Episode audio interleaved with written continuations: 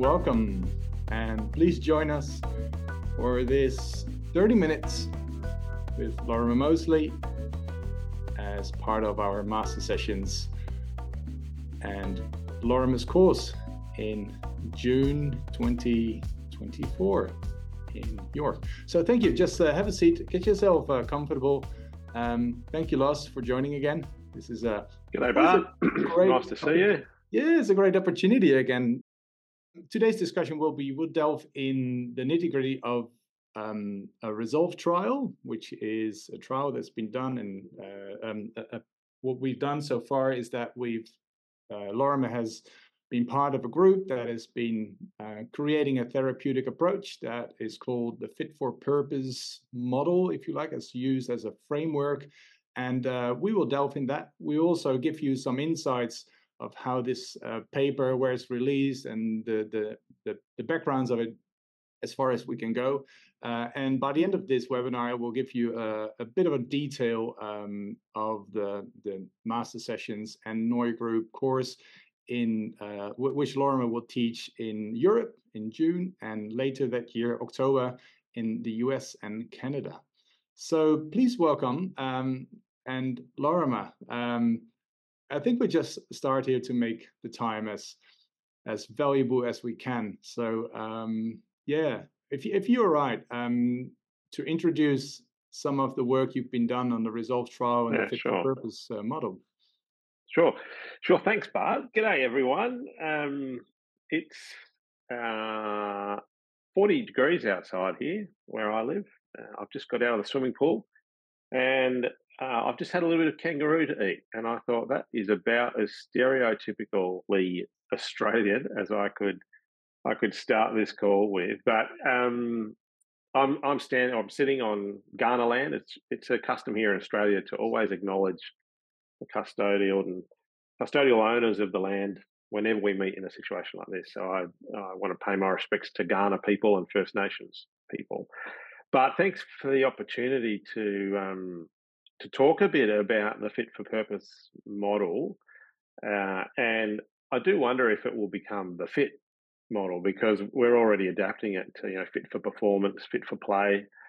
Um, and but uh, from the get go, I really need to uh, give a nod to Professor Ben Wand at Notre Dame University, who I've I've been collaborating with for decades, and he does a remarkable job uh, teaching people how to become physiotherapists. And through that work, he's sort of at the cutting edge of the various developments in musculoskeletal pain. And he was, he's a big part of putting the Resolve care package together on the basis of the fit for purpose model that we sort of both have been working around and joined forces uh, some years ago to to say, well, you know, we're doing very similar things here. Let's do them together.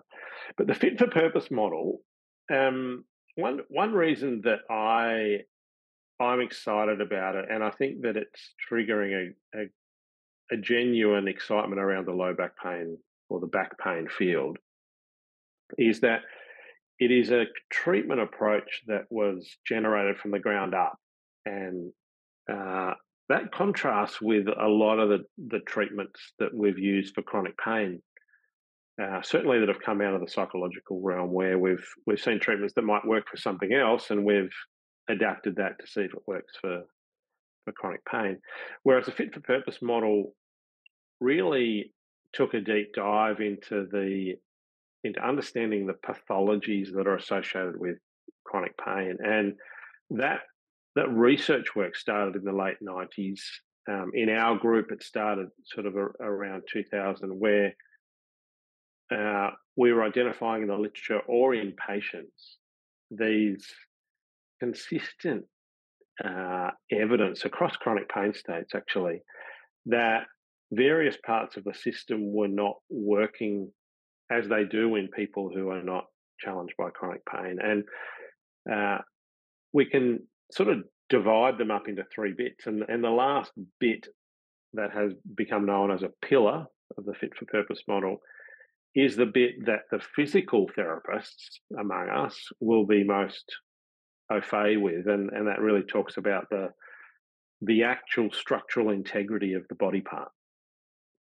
But I, but I want to come back to that last because the stuff that is is from the ground up being applied now across chronic pain states uh, are the other two pillars. Uh, and they sort of started to emerge 20, 25 years ago. And, and one we could summarize as uh, a pillar that is about your your conviction within your system that you are fit for purpose, that your body is actually fit for purpose. And there's a, there's a whole lot of data across uh, multiple fields that that tell us that a lot of people, most people with musculoskeletal pain, believe, understandably, that their the painful body part is not fit for what you want it to do. It's fragile, or it's vulnerable, or it doesn't work the right way, or it's unstable, or it's out of alignment, or or it's uh, it's not being moved properly, or your strategy is wrong. You know, there's sort of it's a belief, and that when we talk about belief, we really are, are trying to encompass multiple levels of of your system. The top level of which is articulating, uh, I believe my back is fragile. But we can also think about deeper levels of that where the system is operating as though your back is fragile. So we could talk about in the fit for purpose model, which has three pillars. The first pillar is about the conviction that your body is fit for purpose. The, the second pillar has been developed on the basis of a wide range of studies, and, and our research group's been at the at the forefront of this for some time, I think, identifying evidence that the the maps of the body that are held within the brain are are different. Uh, and we can we can talk about this in a few different ways. And when we when we get this across to health professionals within the context of, for example, a professional development course, or when we want a patient to understand this component, we might talk about you know the the connection between your brain and your body, or how well your brain and your body talk to each other, or how accurately your brain has a has a representation or a map of your body. These sort of ideas uh, they're they're not normal in people with chronic pain. Those related to the back, they're not they're not as we see them in people who are pain free. And uh, there's such a wide range of of experiments that have revealed that. Some of them are clinical experiments, like looking at tactile acuity, so your, your sense of touch in the area, your uh, your movement command, the motor control work of, for example, Paul Hodges, Michele Sterling, Deb Falla, uh, some of the temporomandibular joint work, uh, showing changes in cortical representation. So, all of this big body of data that suggests that people with chronic pain, there is also a pillar in body maps uh, that are consistent with the body not being fit for, for purpose. And the way that Ben Wand has has um, labeled these pillars is really nice. The first pillar we, we talk about you you have a conviction or a belief that your body is not fit for purpose. Your body doesn't feel fit for purpose to you. And that's that second pillar. And and your bodily feelings come out of these brain representations. And there, there is a bit of work to understand that. Um, so, you know, I'll, I'll, obviously spend time on that when we've got a lot of time, so people really understand that. But the first pillar, your conviction that your body is not fit for purpose. The second pillar, it doesn't feel fit for purpose. And the third pillar is it's not fit for purpose. So these are the three pillars of the fit for purpose model, and they are a way of, of understanding chronic musculoskeletal pain states. And actually, we're, we're currently working in non musculoskeletal pain states, uh, pelvic pain, abdominal pain, headaches, uh, where the model still seems to fit. Uh, but we we conceptualize the problem not as a single origin tissue pathology, not as a, a functional capacity inadequacy, not as a motor motor command disruption, but as an information processing and storage model. Uh, so so then then there's clear clinical treatment that come out of the fit for purpose model because they target each of those pillars. So the fit for if I was to try and summarize the fit for purpose model as quickly as Ben does, uh, I would say it it conceptualizes chronic pain as a problem of believing you're not fit for purpose, feeling like you're not fit for purpose, and not being fit for purpose. And they're the three targets of a complex care package. So that makes a lot of sense. Like these summarize um, probably a lot would make sense for I think for physiotherapists, for doctors, and and to some extent probably to psychologists as well, uh, because it touches on all the details. So how this is similar or different to other approaches that are seem to be biopsychosocial, um, for example, like cognitive functional therapy or CBT. Yeah. Um, well, see, I think most of the CBTs were adapted for, for example, mood disorders, uh, depression, anxiety, phobias, post traumatic stress, and have been um, cross purposed to chronic pain. Uh, and the, the the fit for purpose model, as I you know, as I suggested, it has said, okay, well, let's start again.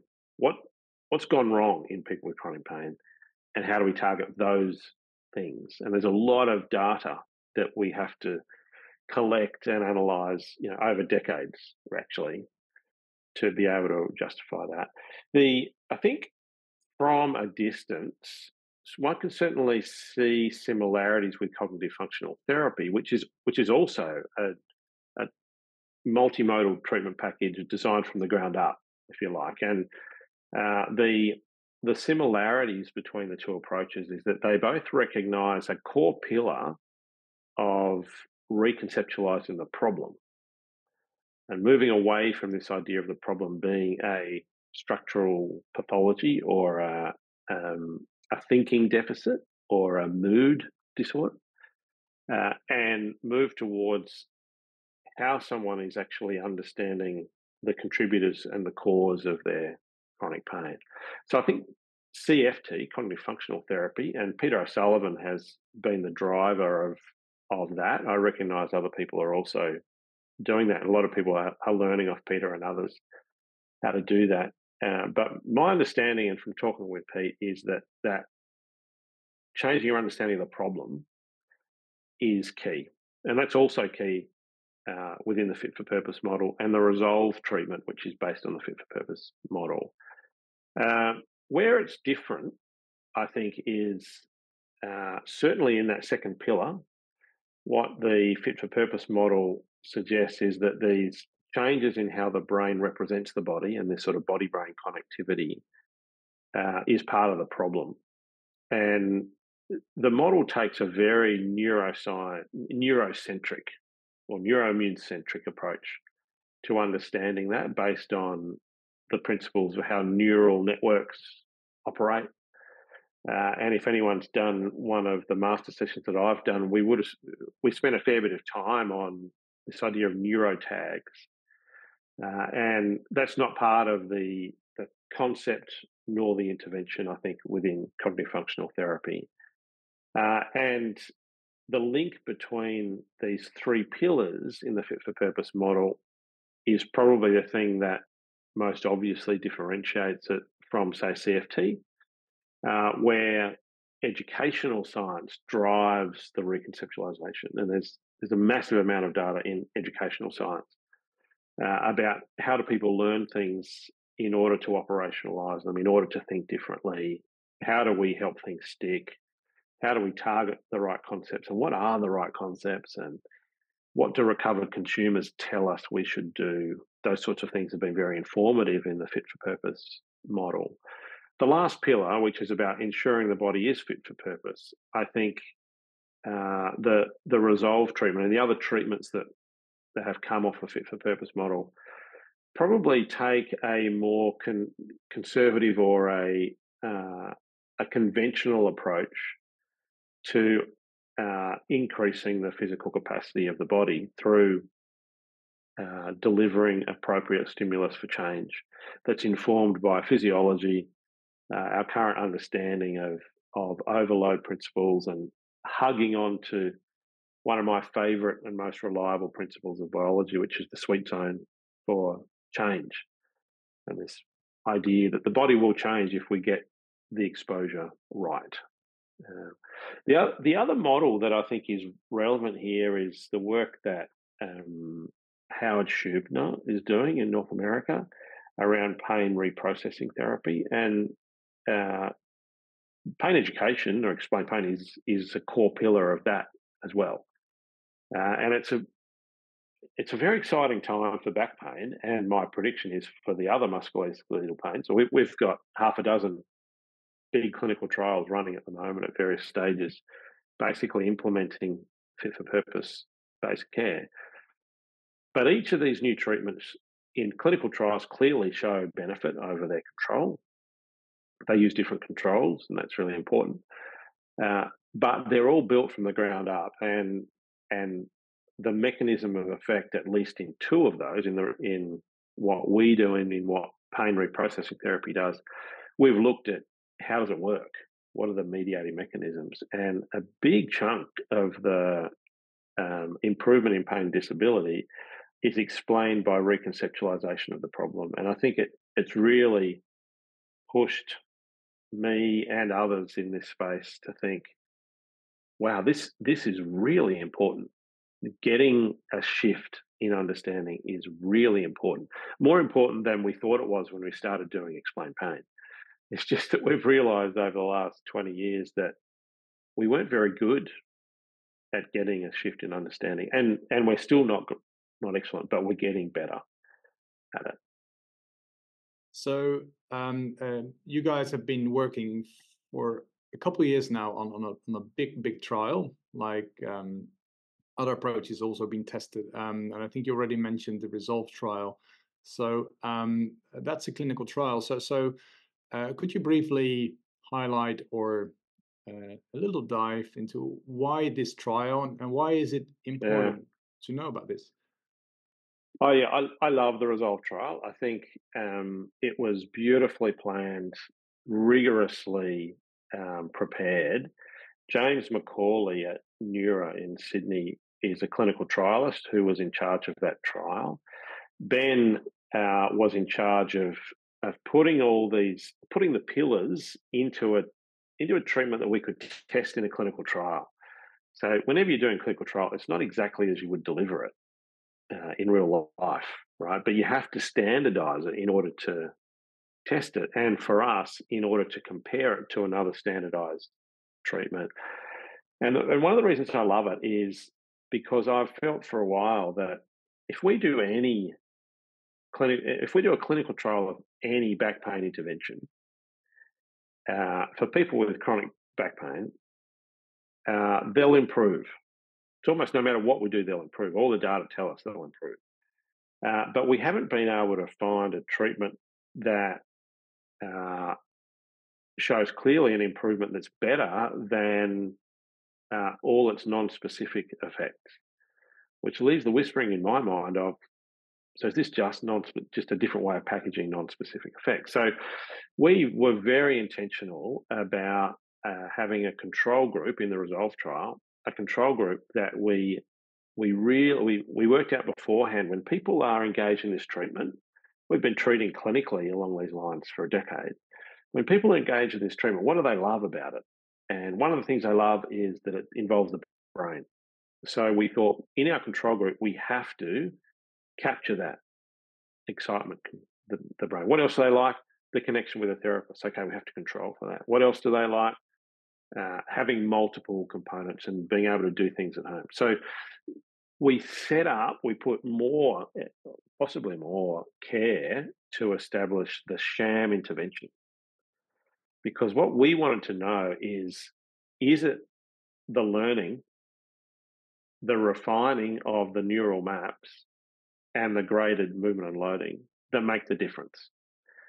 Uh, so in a way, none of us really thought that we would that this trial would have a positive result. What we were hoping for was that it would tell us what are the predictors of a positive result.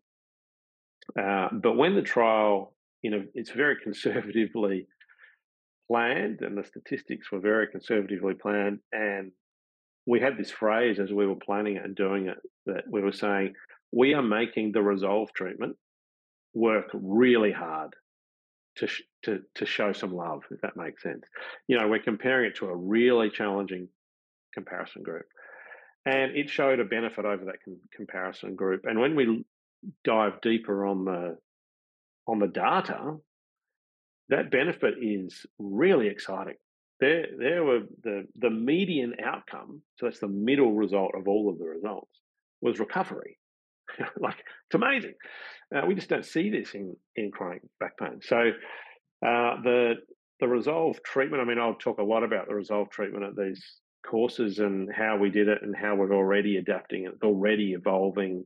Uh, our education offerings are way better than they were six years ago when we started the Resolve trial. Uh, but the treatment package um, that clearly targets those three pillars shows benefits on the three pillars, but importantly, shows pain and disability and recovery and health use benefits compared to an equally compelling, equally credible, equally exciting, and equally time consuming control intervention. Anyway, I mean, it's hard to summarize it quickly, right? Yeah. But uh, I'm a believer. Um, not that we found the answer, I don't think we found the answer. But that we have taken a significant step towards uh, a really high impact shift in care. And that's exciting. It's really exciting to be a part of that. Well, I can imagine that. And um, as well as the in, in the data, like you suggested, that probably the clinical one-on-one, the, the, the framework probably will allow therapists to create a true biopsychosocial approach that is offered new directions as well as um, you will dive deeper during the course, obviously. And I think that will be quite a different course than you would teach or taught uh, 10 years ago. Is that right? Oh, yeah, for sure. I mean, there's some things that have stayed true, right? Um, but the beauty of being a scientist is that you're expected to update. You know, when you when you realise your hypothesis doesn't cover everything or your theory is not quite right. Um, but I mean, I look at how we're now thinking about the pain education component compared to five years ago. Mm. Very different. And you know, I've got I've got to pay uh, pay tribute to Dave Butler um, in influencing my own journey on that um, because he he has been relentless at, at saying, "What do the educationists say? What do the educationists say?" And I've been, I guess, I've been relentless in saying, "What do the recovered consumers say?" And and between us, I think we're we're onto something really good. And it's not just Dave and I. I mean, it's a whole team. You know, Ben and then people in different groups around the world. Um, you know, interested people could check out the Petal website, uh, PETAL stands for Pain Education Team of Absolute Legend. Uh, and that'll give you an idea of the people who are really engaged in pushing for pain education that changes understanding. Uh, and we we don't use that Petal words in papers. We say pain education team to advance learning. Uh, but but I think all those people doing it, they're absolute legends. Well, yeah, but people will remember the first. yeah, the absolute You go to Petal, search Petal collaboration, and you'll find it. Have a Obviously, oh, that's great. Stuff we're working on. Yeah.